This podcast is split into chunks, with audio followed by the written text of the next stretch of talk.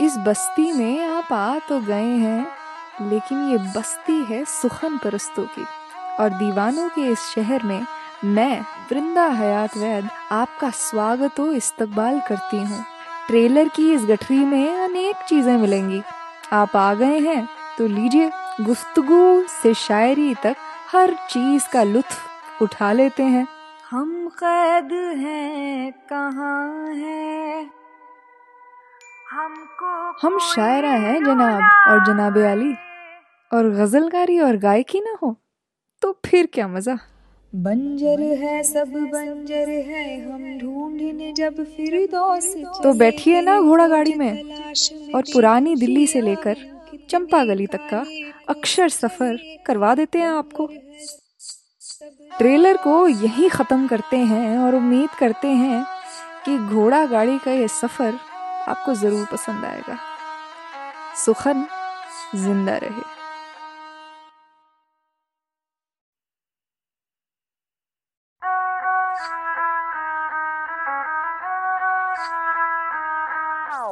इस बस्ती में आप आ तो गए हैं, लेकिन ये बस्ती है सुखन परस्तों की।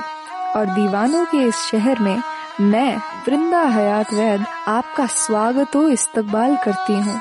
ट्रेलर की इस गठरी में अनेक चीज़ें मिलेंगी। आप आ गए हैं तो लीजिए गुफ्तगु से शायरी तक हर चीज़ का लुत्फ उठा लेते हैं। हम कैद हैं कहाँ है? हमको हम शायरा हैं जनाब और जनाब अली। और गजलकारी और गायकी ना हो तो फिर क्या मज़ा? बंजर है सब बंजर है हम ढूँढने जब फिर तो बैठिए ना घोड़ा गाड़ी में। और पुरानी दिल्ली से लेकर चंपा गली तक का अक्षर सफ़र करवा देते हैं आपको। ट्रेलर को यही खत्म करते हैं और उम्मीद करते हैं कि घोड़ा गाड़ी का ये सफ़र आपको ज़रूर पसंद आएगा। सुखन ज़िंदा रहे। हम कैद हैं, कहाँ है?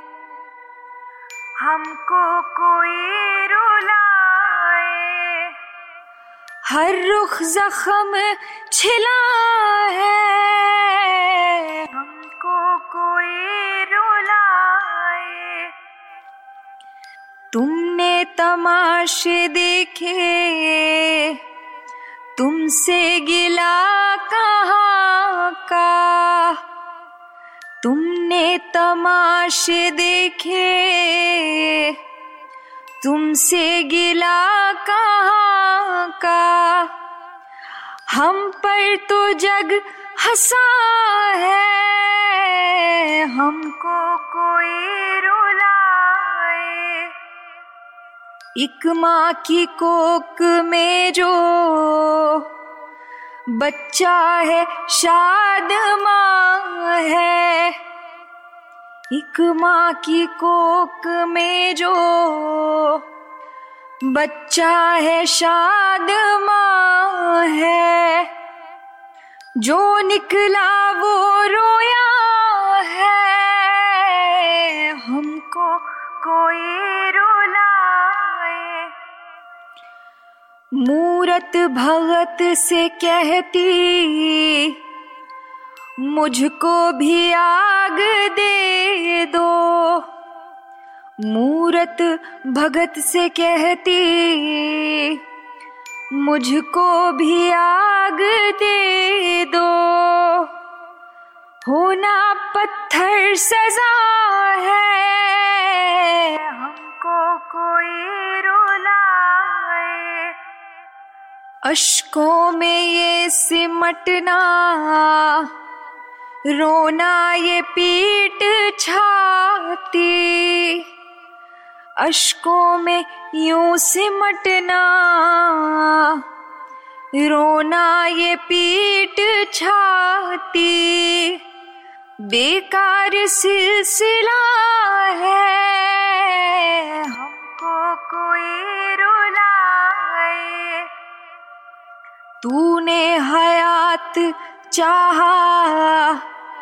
कि तेरा दर्द कम हो। तूने हयात चाहा कि तेरा दर्द कम हो। चाहत से कुछ मिला है, हमको कोई रुलाए। हमको कोई हमको कोई रुलाए। तुमने तमाशे देखे, तुमसे गिला कहाँ का? तुमने तमाशे देखे, तुमसे गिला कहाँ का? हम पर तो जग हंसा है, हमको कोई रुलाए। ये गज़ल जो है ना, बहुत लोगों को समझ नहीं आएगी, और हो सकता है कि बहुत लोगों को समझ भी आए। जैसा कि मैंने पहले कहा ही हुआ है, बहुत मर्तबा मैं कहती हूँ ये चीज़, कि कोई भी लिखी हुई चीज़ या कोई भी ऐसी चीज़ जो किसी कला के स्रोत से निकलती है। हमेशा एक इंसान जिस तरीके से उस चीज़ को पढ़ता है, वो डायरेक्टली सीधा सीधा वो कैसे ज़िंदगी जीता है, किस तरह की ज़िंदगी जीता है, उस पर निर्भर करता है। एक शेर है कौन रोता है किसी और की खातिर है दोस्त? कौन रोता है किसी और की खातिर है दोस्त? सबको अपनी ही किसी बात पे रोना आया। सबको अपनी ही किसी बात पे रोना आया। तो ये शेर जो कहता है ना, ज़िंदगी असल में उसी तरीके से बसर होती है। अगर हमारा अपना कोई दर्द में हो, हम वो देख ही नहीं सकते, क्योंकि एक इनविजिबल तार जो है वो उससे जुड़ी हुई है। एक डोर हमारे जिस्म में है, हमारे शरीर में है, और दूसरी तरफ़ वही इनविजिबल तार जो है, वो किसी और के शरीर में जाके उलझ जाती है। और धीरे धीरे धीरे करके जब दूसरा इंसान दर्द में होता है ना तो वो तार जो है, कुछ इंटेंगल हो जाती है, कुछ अड़ जाती है, और उस अड़ने के प्रोसेस से ही उसके शरीर का दर्द हमें होता है। लेकिन आप यही दर्द किसी और में जो आपका अपना नहीं है, उसमें देख लीजिए। आप उसे घंटों बैठकर भी देखेंगे ना, वो तड़प रहा होगा, चीख रहा होगा, चिल्ला रहा होगा, गुहार लगा रहा होगा कि किसी तरीके से उसका दर्द आप कम कर दें। आपको कुछ महसूस ही नहीं होगा। यहाँ इंसानियत की बात नहीं कर रही मैं। यहाँ प्यार की बात कर रही हूँ मैं। ऐसी कौन सी चीज़ है जो अपनों को अपना बनाती है और परायों को पराया। वो है एक डोर, वो प्यार की डोर। और वो प्यार की डोर किसी से कैसे बनती है?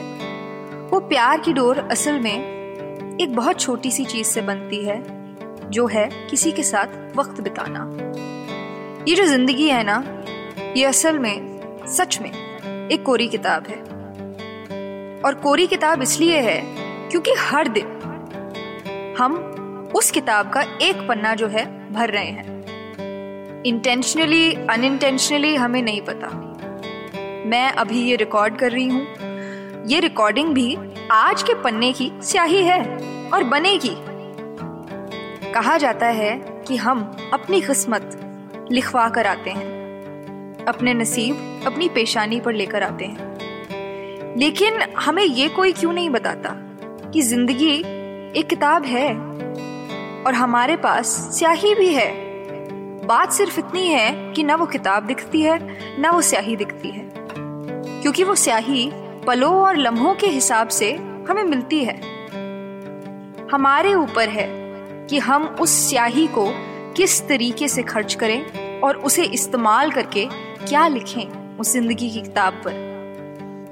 ये जो एक कॉन्सेप्ट है ना फ्री विल और प्री डेस्टिनी में, ये असल में कॉन्फ्लिक्ट हो ही नहीं सकता। क्योंकि बहुत चीज़ों का इख्तियार जब हमसे छीना गया है तो उसी के बदले बहुत चीज़ों का इख्तियार हमें दिया भी गया है।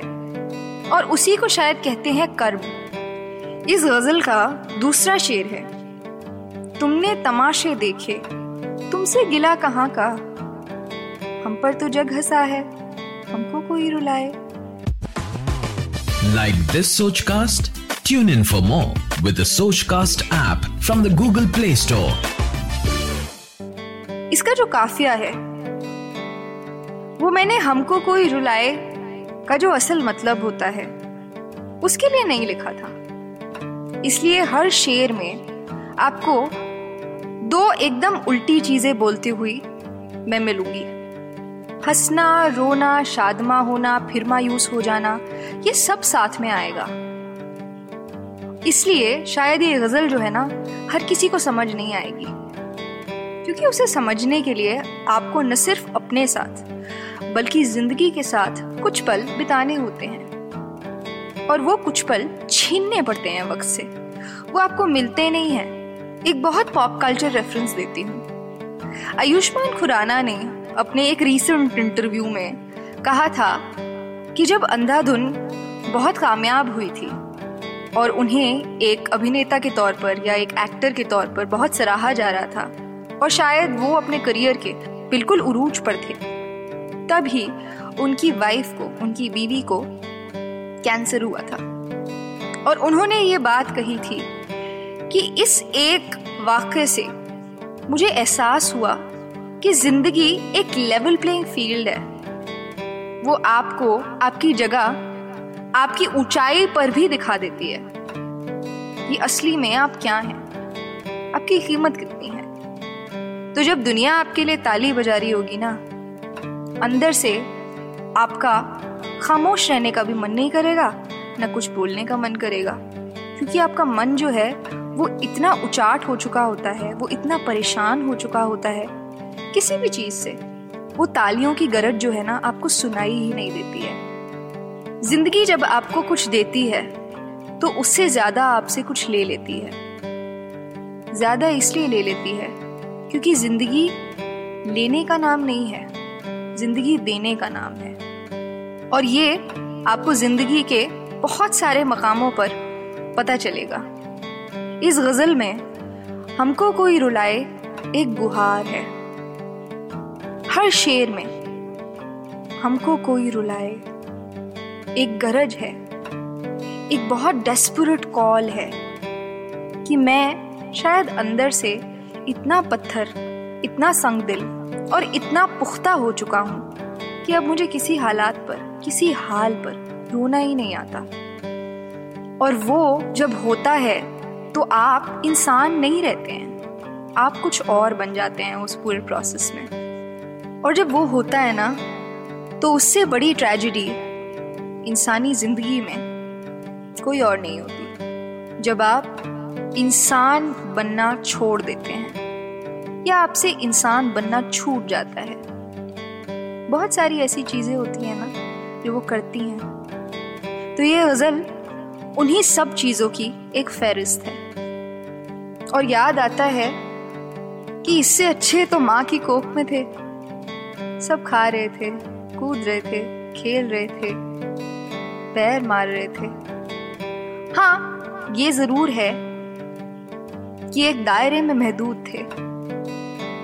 कुछ दीवारों में बंधे हुए थे। लेकिन कुछ बंधन जो होते हैं ना, वो जीने के लिए अच्छे होते हैं। बंधन सिर्फ़ तोड़ने के लिए नहीं होते। बंधन जोड़ने के लिए भी होते हैं।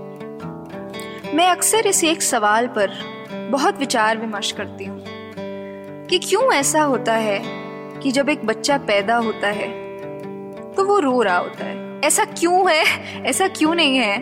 क्यों खिलखिलाकर हंस रहा हो? हो सकता है ना ऐसा? पर ऐसा क्यों नहीं होता? क्या वो इसलिए नहीं होता? क्योंकि इस दुनिया में आना एक सजा है। क्योंकि ज़िंदगी को बसर करना एक सजा है।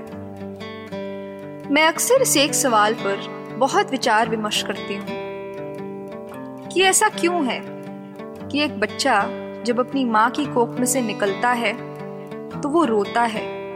ऐसा क्यों नहीं है कि वो खिलखिलाकर हंस रहा हो? आखिर खुशी की बात है, बच्चा हुआ है। क्या वो इसलिए है क्योंकि ये ज़िंदगी एक बहुत बड़ी सजा है? ये हयात हस्ती जो है, ये दुनिया जो है, ये हमारे लिए एक प्रिजन सेल है। ये हमारे लिए एक काल कोठरी है। और इसी एक आइडिया पर, शायद इसी एक सवाल पर, मैंने ये शेर लिखा था। एक माँ की कोख में जो बच्चा है, शाद माँ है, खुश है वो वहाँ पर।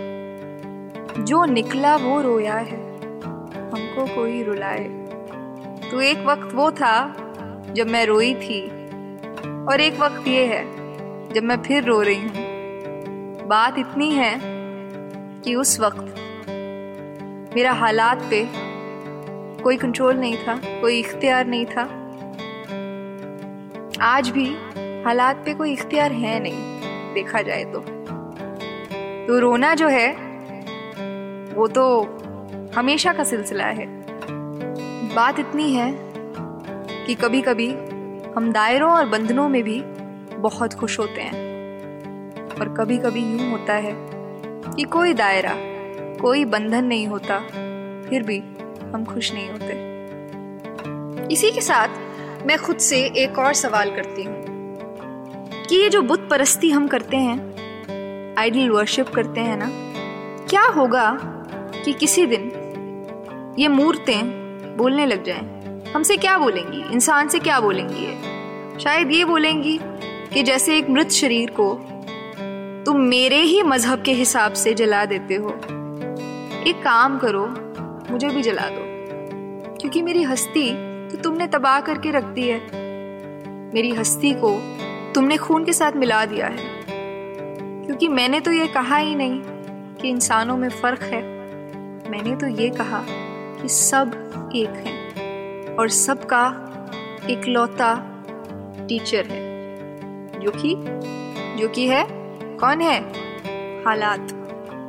तो उम्मीद है कि ये गज़ल जो है, ये आप सबके साथ रहेगी। और दर्द के इस सिलसिले को हम सब इंजॉय करना शुरू कर देंगे। क्योंकि ऑप्शन तो है ही नहीं। जब दर्द मिलना ही है तो क्यों ना उसका लुत्फ उठाया जाए, उसे भी इंजॉय किया जाए। आखिर, कसक में भी अपनी एक रवानी होती है। कभी कभी मुझे लगता है कि मेरा पॉडकास्ट कौन सुनता होगा? क्योंकि ना मैं कोई स्क्रिप्ट बनाती हूँ, ना मैं किसी चीज़ के बारे में सोचती हूँ, बस बैठ जाती हूँ माइक के आगे। और बस जो ख्याल आता है, वो आप लोगों के साथ बांट देती हूँ। लेकिन मुझे पता है कि इतना ही वक्त मिलता है हमें, खुद के साथ, आराम से, चैन से बैठने का। और इसलिए सुखन, ज़िंदा रहना चाहिए। अगर आपको मुझ तक कोई भी बात पहुंचानी हो तो मैं इंस्टाग्राम पर हूँ। मेरा हैंडल है वृंदा हयात वैद आप मुझे अमूमन सारी जगहों पर ही पा सकते हैं, एक बहुत आसान सा गूगल सर्च कर कर। लेकिन अगर आप मुझ तक ना भी पहुँच पाए, और अगर आप ये सुन रहे हो, और अगर आपको दुनिया का कोई भी दर्द सता रहा हो तो याद रखिए कि उसका लुत्फ उठाया जा सकता है। जब कैद रहना ही है तो फिर चेहरे पे मुस्कुराहट लेकर रहते हैं ना। अंटिल नेक्स्ट टाइम सुखन ज़िंदा रहे। आशा करते हैं कि आपको ये सोच कास्ट बहुत पसंद आया। अगर कुछ कहना है इसके बारे में तो लिखकर बताइए हमें अपने फेसबुक और इंस्टाग्राम पेज पर सोच कास्ट ढूंढिए। अगर आपको अपनी सोच दुनिया को सुनानी हो तो सोच कास्ट करो। सोच कास्ट